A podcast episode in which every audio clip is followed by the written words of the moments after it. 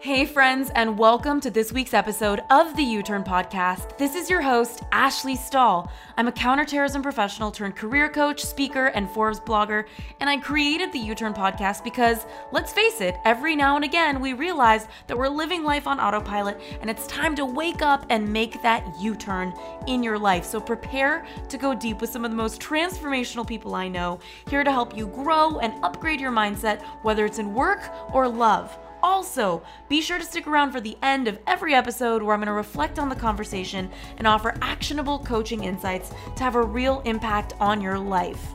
In the meantime, we've opened up access to three free e courses on youturnpodcast.com. So head on over there if you want to land a new job you love, find your purpose, or launch your dream business. All of these courses are totally free. All you got to do is head on over to youturnpodcast.com. That's Y O U T U R N podcast.com. Now let's get started with this week's guest.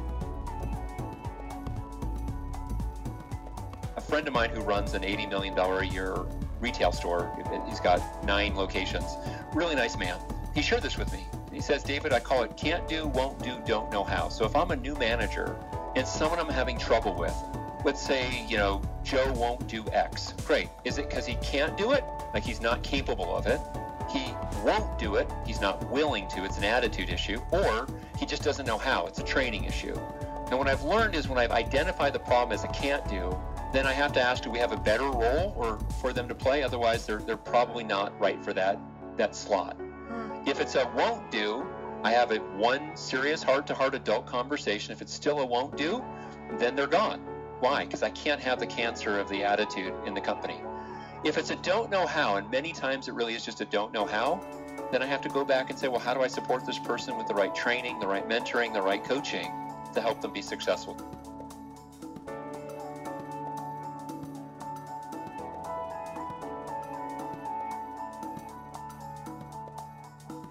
What's up, U Turners? I've got a treat for you today. We are in the work category. I know all of you are probably in traffic or you got your notepad out and you are listening. And I'm so excited to share David Finkel with you. He's a business owner, he's built and sold many companies. He's a Wall Street Journal best-selling author. He's written 11 books, the most recent one being The Freedom Formula, and he coaches business leaders on all things success. And I wanted to ask him today about how you can start working smarter. A lot of that has to do with productivity, creating structure, creating boundaries. I know that we live in a world right now where it feels like our careers are running us and we are not running our careers. Um, and so I think David has five points that we're going to cover about yourself, your email, your meetings, people, and the future in general, uh, which I'm so excited about. So, David, thank you so much for being here. Ashley, a pleasure. I'm really looking forward to our conversation here. Yeah, I mean, you've got some really good topics, and it's so weird because I was looking, I was thinking about our conversation before we started recording, and I was like, why haven't I talked more about like working smarter? Like, that just feels like such a needed topic and creepily obvious. Like, how have I not? So, talk to me, like, what got you interested in business and success? Yeah, I appreciate that. So, yeah, I started off as once upon a time an athlete. That was a long time ago, 25 years ago. I was training to play in the Olympics and I got hurt. I, I grew a tumor in my hip and was sitting there recovering, figuring out what do I want to do next? What do I want to do next? And for about 10 years, I built my first series of companies and I sold them. But I, I did it on the effort of, you know, like I did sports. I just ground it out. I mean, I worked 80, 90 hour weeks. I was on the road two, two and a half weeks out of every month and what it really struck me was I had built based off of an unsustainable way of doing that. And I, I wanted to get married. I wanted to have kids. And I still remember the thing, the day that everything really changed for me, I was in the delivery room. Um, my first two boys, Matthew, I have three sons. Matthew and Adam were born. They're 10 now. And when I held them in my arms, it, it was no longer an option that I was going to be getting on planes like that. It just it just went right out the window. I didn't know what to expect. I, I, I just you know every parent remembers that moment of holding their first child and being overwhelmed and I, I started approaching my business very differently. I said, well, imagine I'm an astronaut and I have a certain amount of consumables of oxygen and fuel and uh, food and and so forth so for me, I, I, had three variables. I said, I'm no longer willing to do certain things. So I have a certain amount of hours per week. That was my first consumable. Second was travel days. Uh, I, I set a hard stop for the work. I said, I'm going to get all this stuff done. And I'm going to do it in 40 hours or less across the different businesses that I participated in. And I'm going to make sure that I do no more than three travel days per month. Turns out now I'm cried down to about three and a half travel days per quarter without my family. I cheat sometimes by taking them all with me, but that, that that's that's still fun. And then I made sure that I take real vacation. And I set a goal that for me at the time seemed audacious. I said 10 weeks of real vacation every year, not just working remotely from a pretty location. Mm.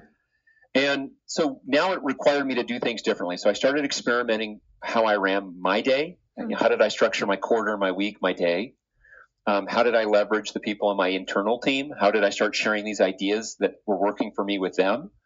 And then for the last 10 years, I've been experimenting with our business coaching clients and so, and their staffs. Mm. And so we're talking several thousand people have tried the ideas and we found lots of things that worked for some people, but there were just these consistent things that worked for pretty much everybody. And mm. that's really why when I wrote the freedom formula, I wanted to narrow it down to those, those best practices that help people move away from just being out there in the time and effort economy by, you know, I, I, the only way I create value is by working hard to how do I actually operationalize working smarter? And I know it's a cliche.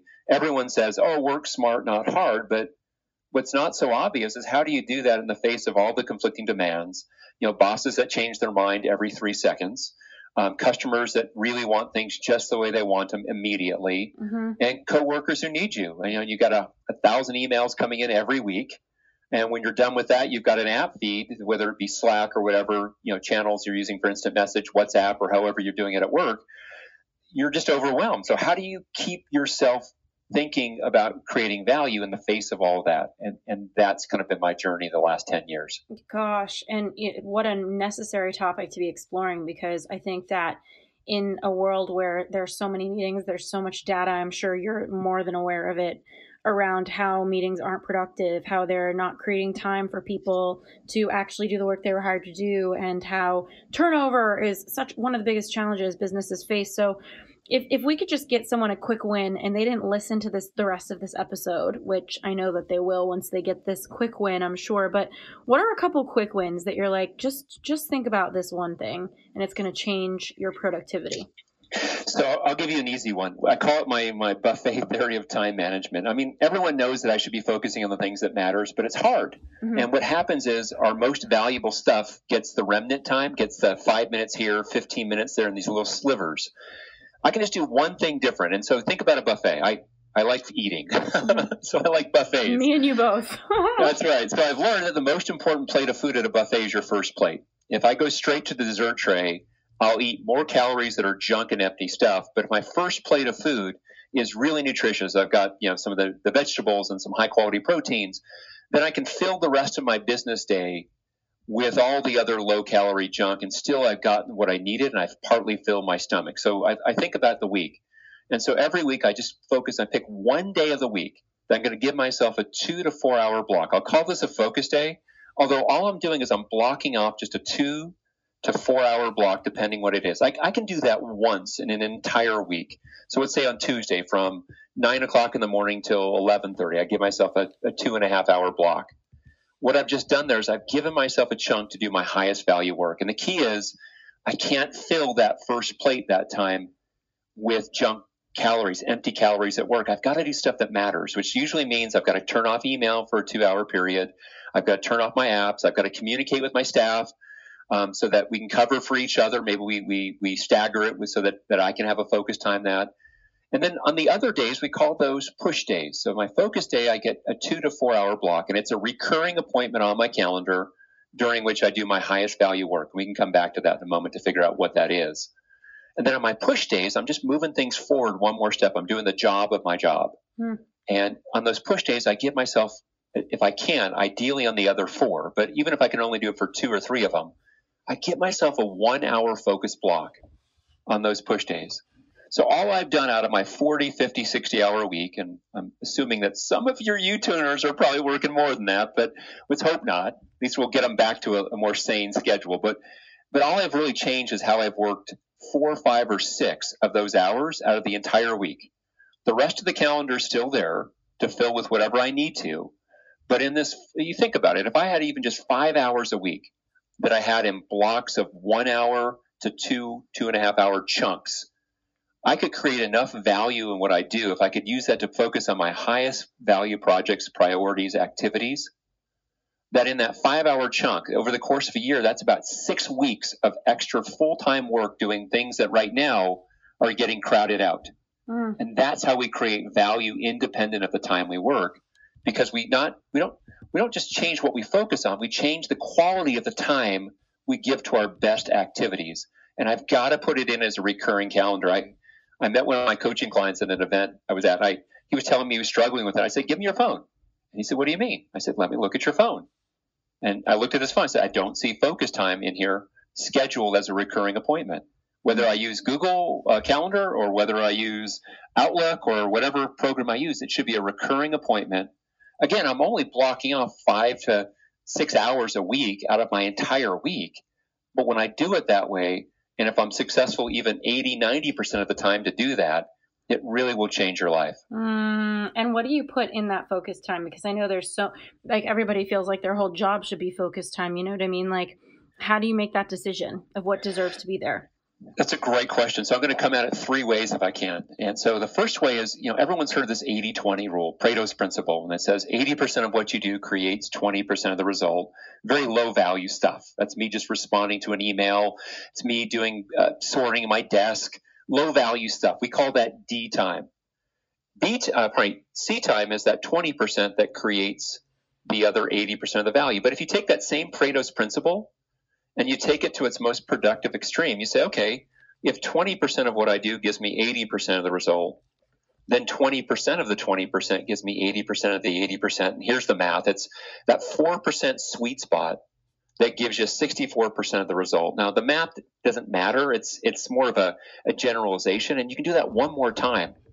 You know, 20% of that 20% of the 20%, that, that magic 1% that creates half the value if you play the math through and so here's an example. So let's say that I, I do hourly work and I'm, I'm working consulting and I'm getting paid, you know, uh, $200 per hour for consulting work is what my company bills my time at. Mm-hmm. Wonderful. So non-billable versus billable time. My non-billable time, I think, usually is my D activity. Mm-hmm. And most people think that their highest paid activity is doing that billable work, but it's not.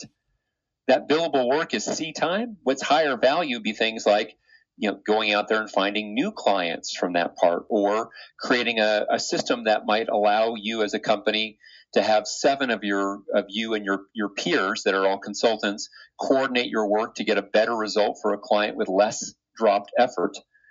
So what we have to ask is what do I really do that creates the most value? And if I'm not sure, I talk to my boss and I and I say to her, I say, hey, you know, Cheryl, you know, I, I know that I'm here, for example, let's say I'm her assistant. Cheryl, of all the things that I do for you, what are the two or three things that I do that create the most value for you?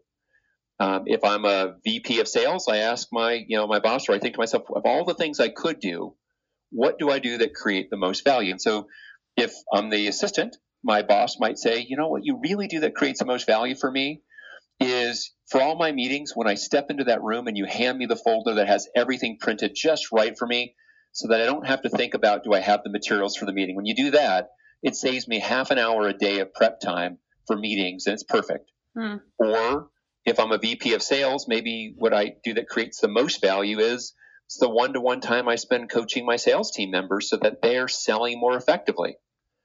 Everyone has something they do for their business. There's two, three, four activities that hands down create more value than the other things. And the problem is, is that most of us let that stuff get crowded into the small slivers of remnant time. So that's one way.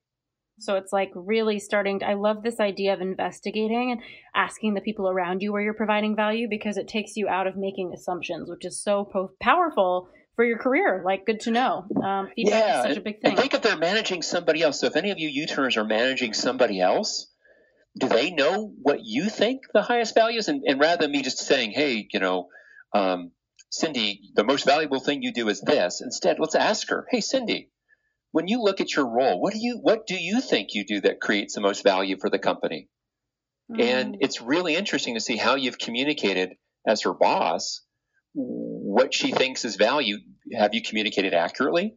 Could you help coach her to to see where she is in terms of where she's off and where she's accurate so that she can now know how can she be more successful because we all know that if we focus some of our best time on those fewer better things that make a bigger difference of course we're going to get a better result for the same unit of time mm-hmm. and um, i know that kind of like leading into creating structure one of the biggest things you talk about as it relates to this really is managing yourself and I, that just feels like when I read that, I'm like, whoa, there's so much to manage. There's your inner world, your outer world. Like, where does somebody start when it comes to managing themselves so they can start working smarter?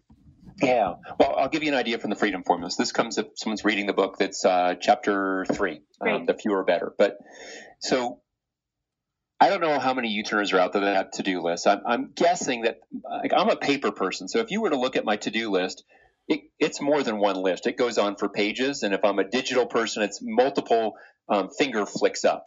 Uh, are you a paper person, yeah. Ashley, or are you a are you a uh, you know kind of more of a digital? It's on your phone. No, I'm a paper person. I literally have a handwritten calendar next to me, and I crossed off your name as I was skyping you. so great. So you know this experience, right? You look at that to do list, and, and that to do list has you know more than you could ever possibly get done, but everything is on there, and it feels overwhelming. Mm-hmm. Um, plus, what happens is it's like a needle in a haystack. The most valuable stuff shows on that list just the same as the task, like pick up dry cleaning. Mm-hmm. So what I what I'll work with somebody and I'll tell them and say, look, at the beginning of the week, I want you to think through what's the one or two big rocks for the week, the the one or two items that take less than two hours or less to do. If it takes more than that, break it into a smaller chunk because rarely will we get more than two hours of focus time in one go. Almost never will that happen. And, and I write them down clearly. What I'm doing is I'm pulling my most important activities off of my to do list and putting them visually separate on this big rock report. In the book, it shows a graphic layout for it. But even if I just write it at the top of my list, my to do list, and put a vertical line underneath it, that in this week, of all the things I can do, I've got 73 things I'm going to try to do. But these two, these big rocks, are non negotiable. I'm absolutely going to get these things done and done well. And what I've done is I picked my A or B, my top value, my, my 1% or my 4% activities at the beginning of the week, and I've labeled them in a way that visually they jump out. And, and because we're not just a work person, we're a whole person. Personally, I do this for my personal life and for my business life. So if you were to look at this week for my business life, there's an event we're doing in Hawaii coming up in four weeks. And so for me, I have some content that I still need to prepare for. That's one of them. And then two, um, we're having a new hire coming on in our sales team, and so preparing for her onboard. Those are my two business big rocks.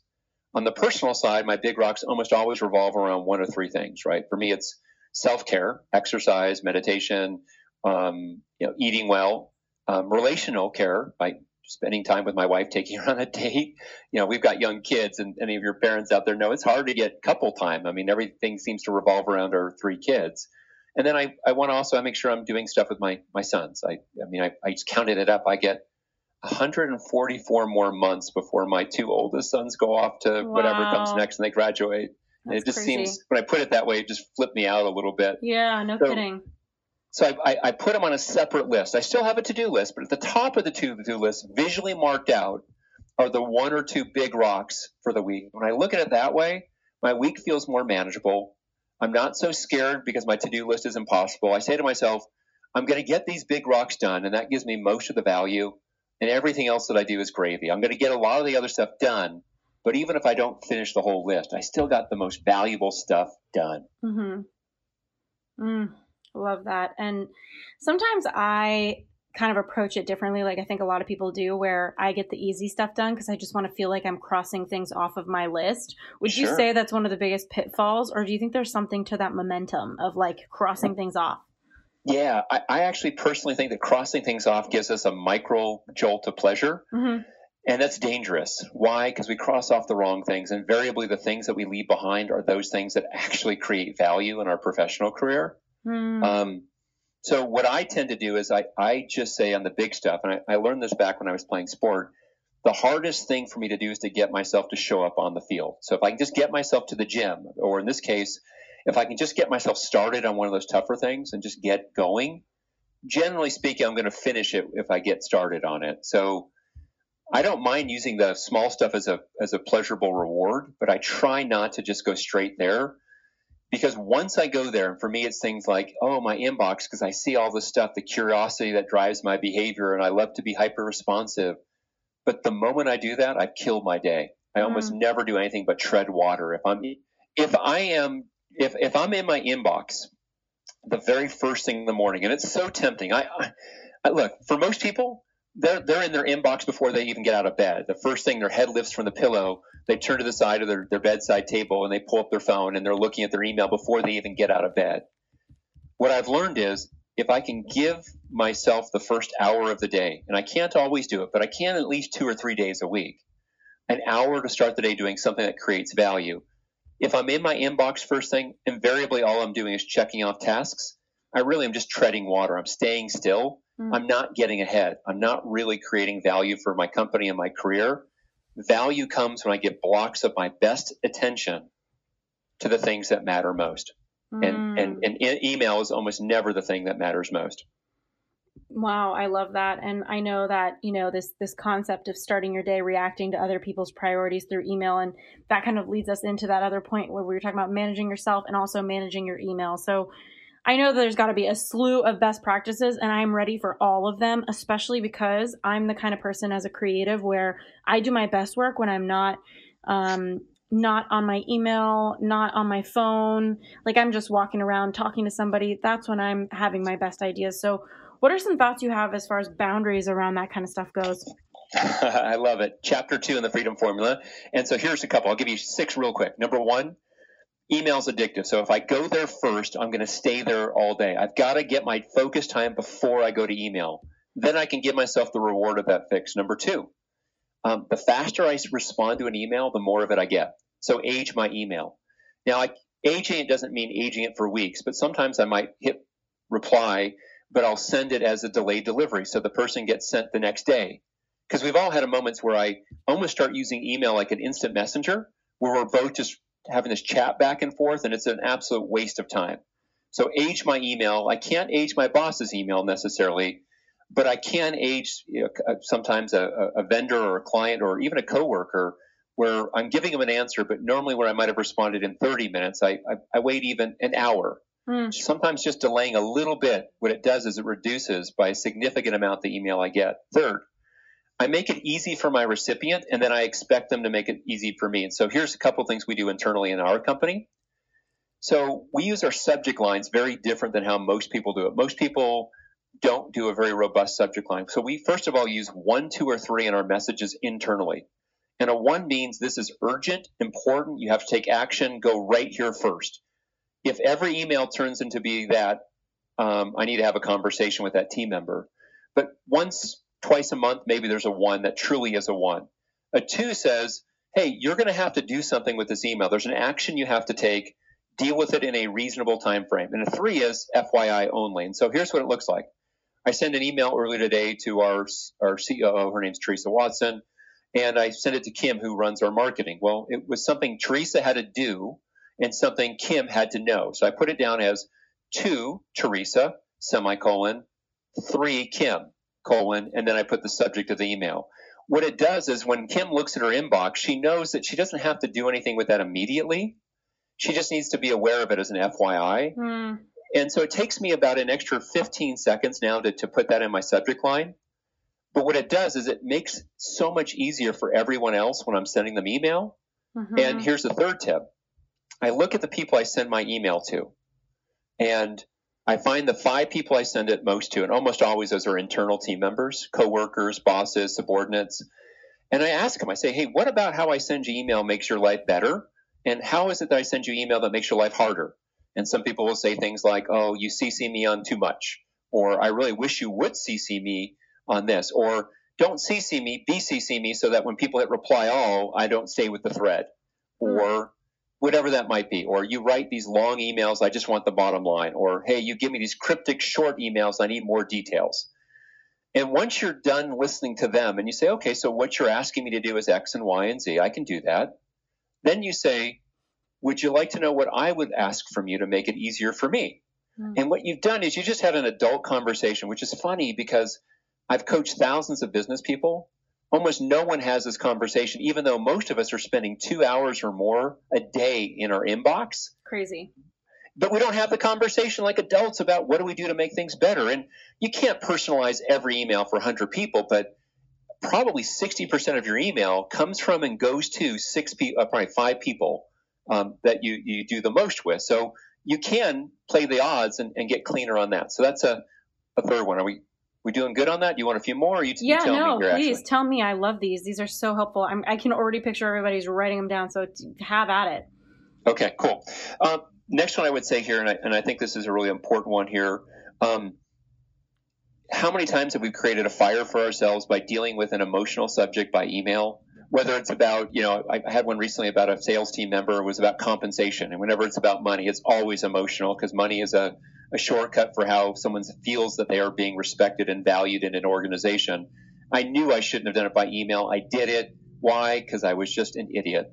I was still, I just wanted to get it checked off the box, and I it caused a problem. And what it was was it made what should have been a 10 minute conversation that everyone would have been happy with was an hour conversation that finally was okay, but it was painful and took a lot longer. Mm. So if it's an mm. emotional subject, don't have email be how you deal with it it's perfectly okay to use the email to write up afterwards, but have it be a conversation. Mm. Pick up the mm. phone. You, I, you, I, love this because I think a lot of people buy into the belief that um, they are being efficient by just like sending a message out and not scheduling the time to have a conversation. And they forget, like with a lot of things that are more sensitive, that you might end up spending a lot more time cleaning up messes over time as it relates to that quick need for efficiency um, versus what looks like the long route is setting aside the time to talk to them. So this is really exciting to me. That's great. Yeah. And then for those of your listeners that actually leverage an assistant, so I'm going to give them one more. So if you have an assistant, or if you are the assistant, your boss is going to fall in love with you if you do this one thing, which is it, it I'm going to use it with Outlook. Google, Gmail, and the other main servers, the email client servers, they do the same thing. They just call it differently. But in, in, in Outlook, they have this thing they call categories, and you can set up what are called quick steps. And a quick step is that when I, I click a button, the email, some series of rules happen. So for me, I've set up several categories so that when I go through my inbox, I click on stuff that helps my assistant. So I have one that says assistant do. I have another one that says assistant add to contacts. Another one says assistant add to calendar. So I've got these categories like that. When I hit the quick step, it lets Emily, who's my assistant, so she knows, oh, this is, you know, David's talking with Ashley. Mm-hmm. So this email should go in the appointment he's got with her on such and such date.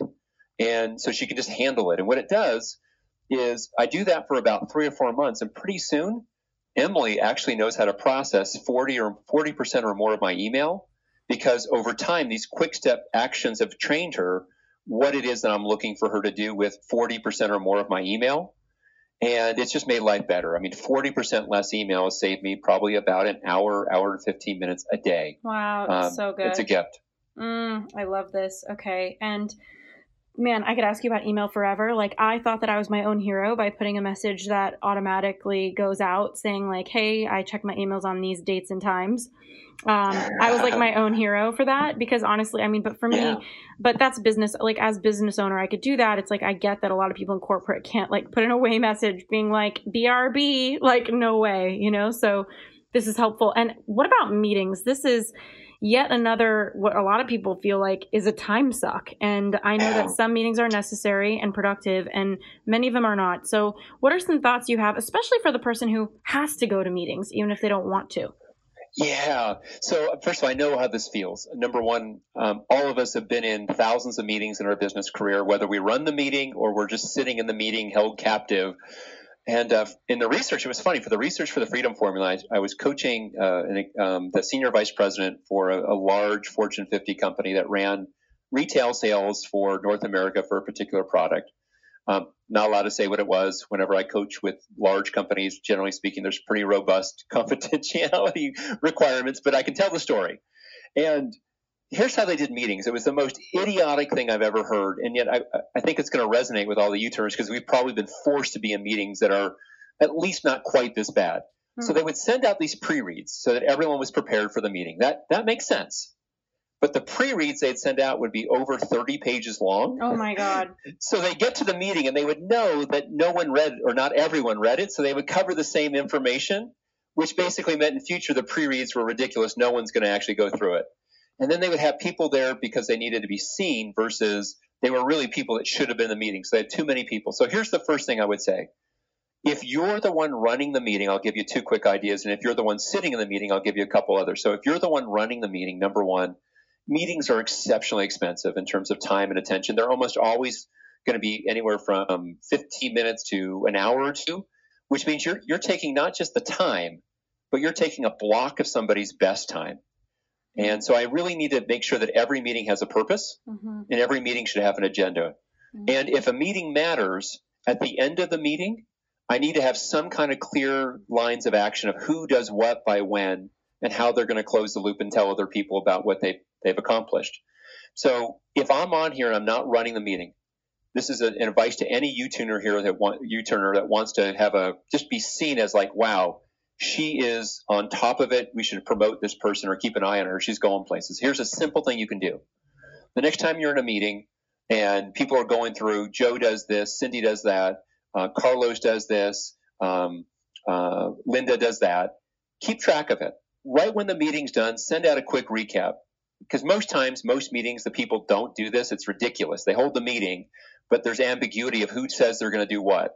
But when it's done, just say, hey, um, just to make sure we have clear lines of communication so we accomplish all the things that we talked about in today's meeting, um, here's what we've agreed to do. You know, and list off so and so agreed to do X and Y by these dates, and here's how she agreed to close the loop. And the sooner you send that out, the, the, the message is that in our company, we get stuff done. I will tell you that I've, I've been in business now for 24 years. I've had one team member who ever did that without me explicitly asking her to do that. She started off as my personal assistant. She is now the COO of my company. That's amazing. Her name is Teresa, and and she just stood out. I mean, my gosh, how could I not see the fact that this person was incredibly capable? Look at how seriously she took about the execution of it. Mm. So simple, but no one does it. Mm-hmm. No one does it. You know, I love this because I think so many people think that there is a ceiling to their income and that the person who gets chosen to go from the mailroom to the CEO is like some special luck circumstance when really there's a lot of money to be made in corporate if you're a top performer you know? And it's that's not the only metric of success of course but i know a lot of people in corporate feel like there's a ceiling on the vacations they can take the income they can make.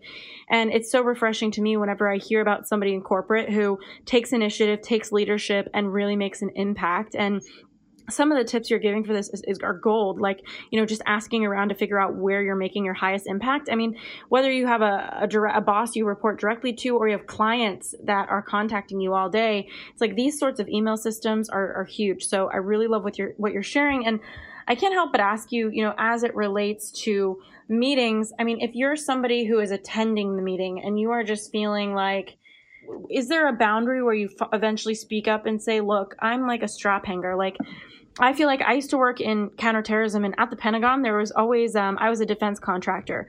So there would always be like a government rep that would come to our big meetings. And I always remember thinking, like, this government rep is like an appendix. Like, there's absolutely no value they're bringing or taking from this meeting. This is an internal meeting on us executing on this project. So, what are some thoughts for maybe the employee who's like, hey, look, I'm a performer. I want to achieve. Leave me alone. Do you know what I mean? I do. I do, and, and I'll give another example from it. Uh, we had for a period of time a guy was coaching. He ran for product development for a large uh, consumer electronics company, and they, they had some of the most expensive engineers in the world on their payroll.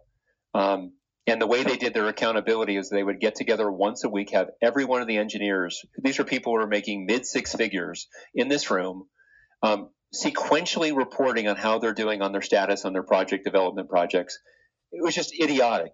Yet his company insisted on that because it gave certain authority, certain power was be able to held by the VPs and the executive VPs. So what do you do if you're in that situation? Number one, you identify what you can control and what you can't control. So first of all, some bosses really want you to make a big difference. Some bosses want the control. If you've got a control boss and what he or she's wanting is to have all the information tightly in their hands, tougher nut to crack. But if you're lucky enough to have a boss that just wants to create great work that wants you to produce, go talk with her.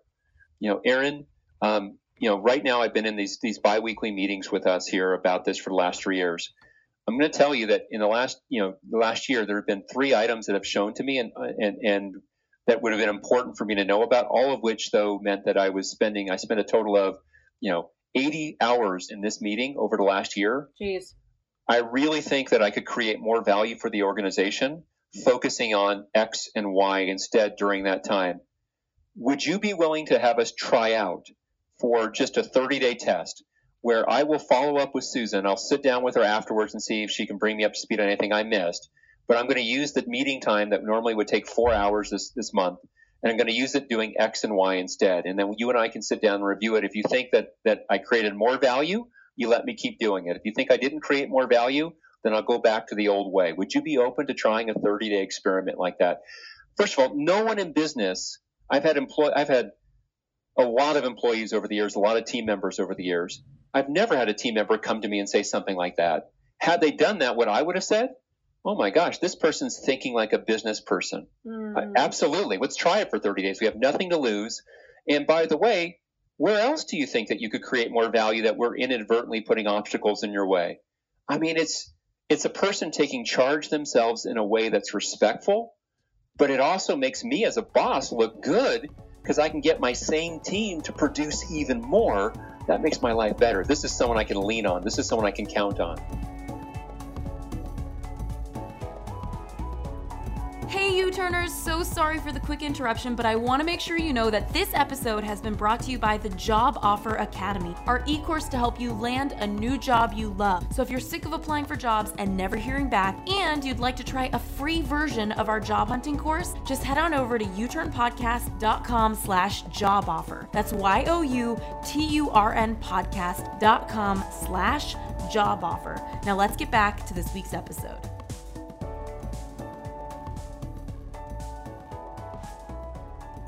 You know what? Also, I think the nature of the business, like, are you working at a startup? Like, I, I think there's something around the culture and figuring out, like, what culture are you working with to be able to have these sorts of conversations. But I love this idea of, like, hey, let me try this on and get back to you on results that are going to add more value to you, and I'll do it your way, um, no matter what, if, if you're not happy with this result. Really powerful. And talk to me about managing people because I ha- I hate to admit this. I know how. I understand what it takes, and I am such a solopreneur. I thrive without a team. I had ten employees at one point, and I really, I love people, but I prefer to work alone. Um, yeah. and, and so I know that not everybody is born to be a manager, and it doesn't mean that they're not a great worker. So, what are some tips that people can take away from listening to this to just do a better job at work in navigating the people that they work with? Yeah. So I'm going to talk first to the person who's the manager, then I'll talk to the person who, who doesn't lead anybody else. And, you know, if I'm a manager, I have to ask myself, and, and in the book, we, we gave the, the first half of the book talks about how do I personally um, operationalize working smarter as an individual. And the second half of the freedom formula talks about how do I leverage my team to have our team, our, our, our team, company, division, department work under these same principles. And so one of the big things, I'm going to share two quick ideas for the manager. Number one, I, I ask somebody to do something, but oftentimes I, I manage all my people the same way, which is a real mistake. Instead, what I wanted to ask myself, if I'm going to hand something over to Julia, I just have to pause and I say, where is Julia on the spectrum of capability on a scale of one to 10? How experienced and skilled is she at this particular functional responsibility? If she's a one, two, or three, I manage her very differently than I manage someone who's a seven, eight, nine, or a 10. Mm. And, and I've, I've had this problem before. I've had people who really knew how to do a function. They were an eight. And I managed them in a way that I would manage a person that was a two. And so they feel I was micromanaging. Mm. Or the person who was a two, I dump it and they feel like, gosh, they've had no support, no training, they've been set up to fail. So I have to just, if I just pause for 30 seconds and ask that question, what it does is it primes me to realize that a person who's a 7, 8, 9, or a 10 needs a different leadership style from me than the person who's a 2 or a 3. So that's one. Number two, this is my favorite. It was actually probably one of the most fun I had writing this in the book. Um, a friend of mine who runs an $80 million a year um, retail store, he's got nine locations, really nice man. Um, he shared this with me. He says, David, I call it can't do, won't do, don't know how. So if I'm a new manager and someone I'm having trouble with, let's say, you know, Joe won't do X. Great. Is it because he can't do it? Like he's not capable of it? he won't do it. He's not willing to. It's an attitude issue. Or he just doesn't know how. It's a training issue. And what I've learned is when I've identified the problem as a can't do, then I have to ask, do we have a better role or for them to play? Otherwise, they're they're probably not right for that that slot. Hmm. If it's a won't do, I have a one serious heart to heart adult conversation. If it's still a won't do, then they're gone. Why? Because I can't have the cancer of the attitude in the company. If it's a don't know how, and many times it really is just a don't know how, then I have to go back and say, well, how do I support this person with the right training, the right mentoring, the right coaching to help them be successful? So those are two quickies that I think are really useful for a manager. Oh, I love that. So helpful. Um, and, you know, it's interesting because I've had so many companies come to me and be like, "Hey, you know, our we're having a hard time retaining millennials and Generation Z is coming as if it's like this impending doom potentially." And they're just like, how do we retain them? They keep leaving. And sometimes I can't help but think to myself, well, you might be the problem. How are you managing them? How are you talking to them? And it's like I've learned how to manage people, even though it's not something that I prefer to do. And it's been so powerful to talk to them about the importance of just sitting down and really learning what somebody wants from their job. And uh, to me, I'm listening to you and I'm thinking the ultimate shift that I've had with leadership is that when you're leading somebody, they don't work for you, you work for them. Like you work for them. You're learning like what do they need for them to shine so that this whole thing can shine. So really listening to you, I'm, I'm taking little notes as you're talking. And That's, then what oh, you said, Ashley, is so dead on with that. So it's funny. I'm, I'm actually looking here. so in chapter five of the book, we talk about engage your team. It's one of the accelerators to make this this formula go faster. And on page 140, just jumps right out at me what your team really wants. And, and I think most people what we what we get mad at as we get older is we think, well, the, the generations are different. They're not. They're not that different. They're, they wanted the same things that we did, but we we've in our career have kind of gotten jaded, and we think that it, what really matters to people is salary and title and status, because perhaps that matters to us more than it once upon a time did. But in the book, we talk in this list here. What people really want is they want things like respect and autonomy and growth and connection and impact. And they do want money because that's a shortcut precursor to, to take care of economic needs and to see how they're being esteemed or valued in a marketplace. And they want some flexibility. And so I look at it like my company's small. You know, we've got roughly 40 team members. I, I can't do the benefits of, of Google or Amazon. I can't do it. I can't compete on that. What can I do? I can give people a humane work style, right? I, I can I can be treating them as human beings so that when they have a daughter's um, athletic performance, like let's say she's playing soccer and they want to work around that in their schedule every third, uh, you know, once or twice a week during the soccer season for high school soccer. I'm like, yeah, unless there's a strong business reason why we can't, I'm not going to put up officious red tape in the way. I can give that to somebody by treating them as a human. And here's a simple exercise that uh, one of the stories we feature in the book shares about, which is ask your team in the next meeting to take a sheet of paper out, write a, a line right down the vertical middle. On the left hand side, have them write down all those things that they that were things that their worst bosses ever did, the things that they just hated about their places of work that, that, that just they made no sense or the things that frustrated them. And then the right hand side, have them write down the things that made them feel best, the things that their bosses did or their companies did that they really valued, the things that their companies did that, that made them feel like I would I would go through fire for this company. And what's funny is you'll see a common thread through it. And what they've just done is they've given you a playbook that you can manage these people. Don't do the left hand side and do the right hand side. I mean, it's not rocket science here. That's so wonderful. Okay, thank you. And and as far as the future goes, because you know we're, we're talking about managing yourself, email, meetings, people, and then there's the future. I I have seen so many companies panic at the thought of it. I'm seeing moments where the future is leaking into the present. Um, you know, I was just uh, on travel and I went to go get my rental car, and all there was was a little robot machine situation with no people there for me to like get my keys. And uh, I was like, wow, the future is here. And, you know, I have friends who have self driving cars coming here, and, you know, you have the rise of the freelancer. There's so many dynamics in tomorrow's world. I know that there is a real percent of the workforce that will be gone from robots, and it's not a bad thing, it's an exciting thing. And I know that a lot of people listening right now are like, how do I stay relevant. And to me, I could really simplify it and say you stay relevant by working really hard, being a top performer, you know? Um, but what else would you say there is to managing the future? Yeah, so I'm going to challenge one of the things you said there. First of all, I, I agree Love with it. 99%. The one piece you said is you stay relevant by working hard, and, and that's what I'm going to challenge. Yes, As let's go- do it. I love As a, we, go, challenge. as we go forward, the way that you stay relevant is you have to work more intelligently. Mm. And so, like, I, I can look at my company, and there are people in my company that are journeymen, and they work really hard. And you know what? Right now, they there will be a place for them. They're B performers. They work hard. They're consistent. They have a great attitude, and I value that. Unfortunately, those are the people that automation and technology will replace, because working hard without using your brain is fairly easy to replace over time, depending on the function the people that I can see that have the brightest future are the A players. And they're not an A player because they work 90 hours a week and sacrifice everything. That's not true at all. The reason they're an A player is because they they think like a business person and ask what makes the most sense here. They look at things and say, hmm, out of the 90 things on my to-do list, these two actually matter most.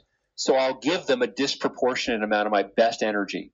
Hmm. My best energy is probably that first hour of the day versus the one at four o'clock after I've been burnt I'm tired and I'm fitting it in right before I try to rush off and get home for the day. And, and so the one thing I would just share with your listeners here, any U-turner who's listening is please ask yourself, am I really consistently investing my best energy, my best attention, not energy, my best attention on the things that truly create value? When I create some space, it's amazing what we do. Like, for example, Kim runs our marketing in my company. And recently I was talking with her. I said, Kim, you're incredible. You get through more of your to do list than anyone I've ever seen. But because of that, what happens is you're treating our most valuable marketing priorities as another task to tick off. And as a result, you're underperforming what you could do. How can you carve out every Tuesday a, a three hour block to step away from marketing and actually just think, to look at your role and what you're doing and do the highest value stuff, but don't just get it done, tick the task off spend the extra time to do the things that matter really well, and then you can rush through the rest.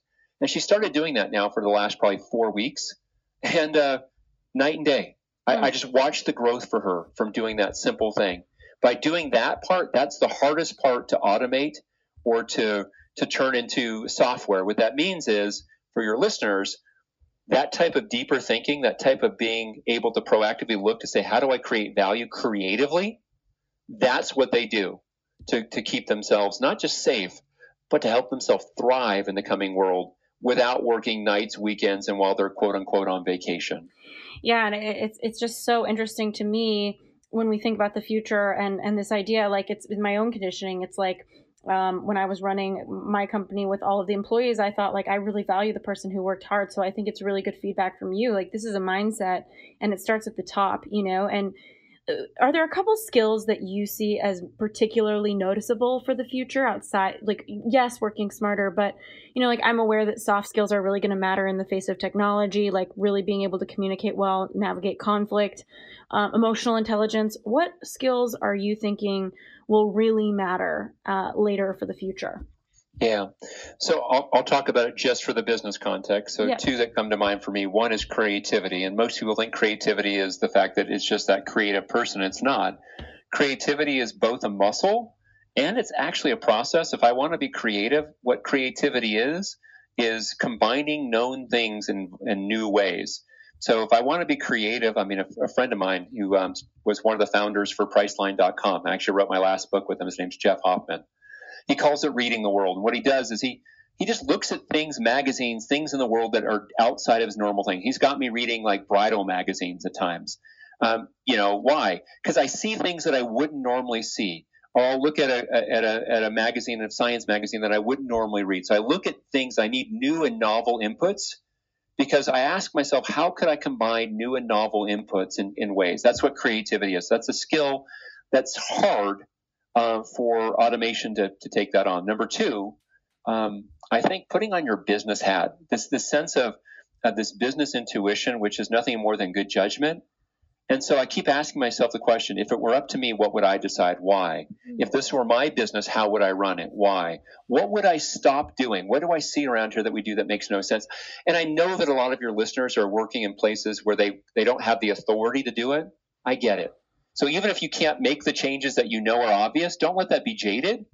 Take that in and let that be where you can use that to train yourself to be a better business person. A person who can help make my company more profitable, more successful is always going to have a home for me. The person who just comes in and does a rote job again and again, unfortunately, they're not going to have a place with us for a long time. Wonderful. This has been so helpful. I know everybody's probably going to want to go get a copy of the Freedom Formula and learn from you. Where else can everybody find you? Yeah, so they should take a look at uh, freedomtoolkit.com. So www.freedomtoolkit.com.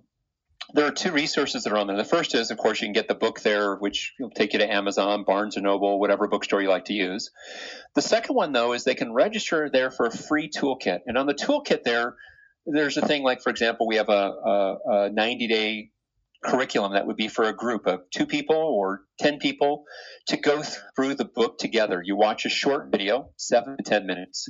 You go to a one page discussion guide for each of the, the main chapters of the book, and it just paces you through it. And, and you learn best with discussion and interaction with other people by engaging and, and really getting into the material. So that would be what I tell them at freedomtoolkit.com. Thank you so much for your time and for being here. Oh, pleasure. Thank you for having me, Ashley.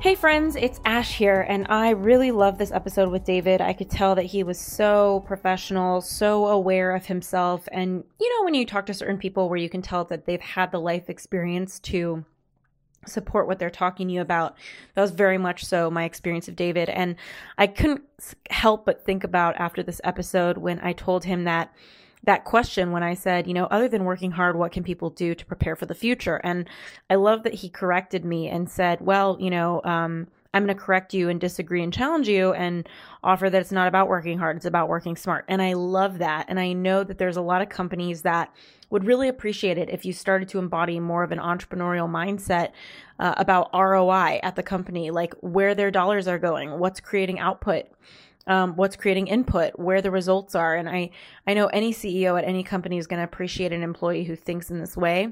I also know that top performers tend to get more done because they're working smarter. And as a result, they have extra free t- time. And what happens is that with that extra free time, people usually you know, we live in a world where people would look at you if you had those three extra hours of the afternoon that they didn't and see you as lazy or not productive when really you're so productive that you create more time for yourself. So you're probably wondering, how do I start to work smarter? Uh, and I wanted to offer you an exercise for this that I've often done with a lot of my business coaching clients that has proven to be really powerful in helping them take a look at where they're great. And I am a big believer that you should just up the volume on where you're amazing. Uh, improve in the areas that you need to improve to continue to be amazing in other areas of your job. And then just really uh, focus otherwise as it relates to, you know, letting go of the things you're not good at that you don't have to be doing because it's more true than I've ever seen it before that we are working on things and creating this energy of being busy when really we're not being productive. And it's so important to be productive. So the exercise is this grab a piece of paper, draw a cross through it so that you have four quadrants, four uh, squares open in the piece of paper. And you want to have the first column that's good and the second column that's not good. And so the first square is going to be good at and like it. The second qu- square is going to be good at and don't like it. The third square is going to be not good at, but want to learn more or like it. And the fourth one is going to be saying not good at and don't like it. So when you look at what you're good at and that you like, that's your zone of genius. Usually those things that you're good at and you like, those are things that you can consider potentials for your zone of genius. The things that you are good at but you don't like, um, that's your zone of goodness. And that's the stickiest zone because usually the things that you're good at but don't necessarily love are the things that people will notice that you're good at. They'll ask you to do it, but it's that little thing that makes you less amazing um, or less happy at your job uh, than you could be because it's that area where you're great at something and you like it that that's your zone of genius. Um, not good at and like that's your personal development opportunity. Um, maybe you know for me i'm not good at detail oriented things um, but I, I like I like learning them. Um, also reading. I'm not really a fast reader, but I really like reading. So that goes into my box of not good at but like. Um, that's the area of opportunity where you can look at a few things on there and say, what is really going to move the needle for me if I start focusing on these things? And then of course there's the final quadrant: not good at, don't like. If you have too much of your job in this quadrant, you are simply in the wrong job for you. Um, but if you can take a look at this quadrant and think about all the things that you don't think you're good at and that you don't like doing at all, and just listing the things that you are doing in your life, uh, ask yourself, what can you remove from this list? Is there anything on there that is keeping you busy for the sake of it? Is there anything on there that you have an assistant at work that you could delegate to, or that in your annual review you could talk to your boss about your strengths and what you're great at? versus what you're not. These are the most powerful conversations I think you can be having uh, with your managers, depending on your rapport. So, there's so much more that I could say about how to work smart, but I think I want to leave you here. Uh, thank you so much for listening to the podcast. Those of you who are reviewing it, sharing it with friends, it means so much. I would love to hear from you on Instagram. Let me know if there's a topic you want me to cover at Ashley Stahl. And I wish you a beautiful day.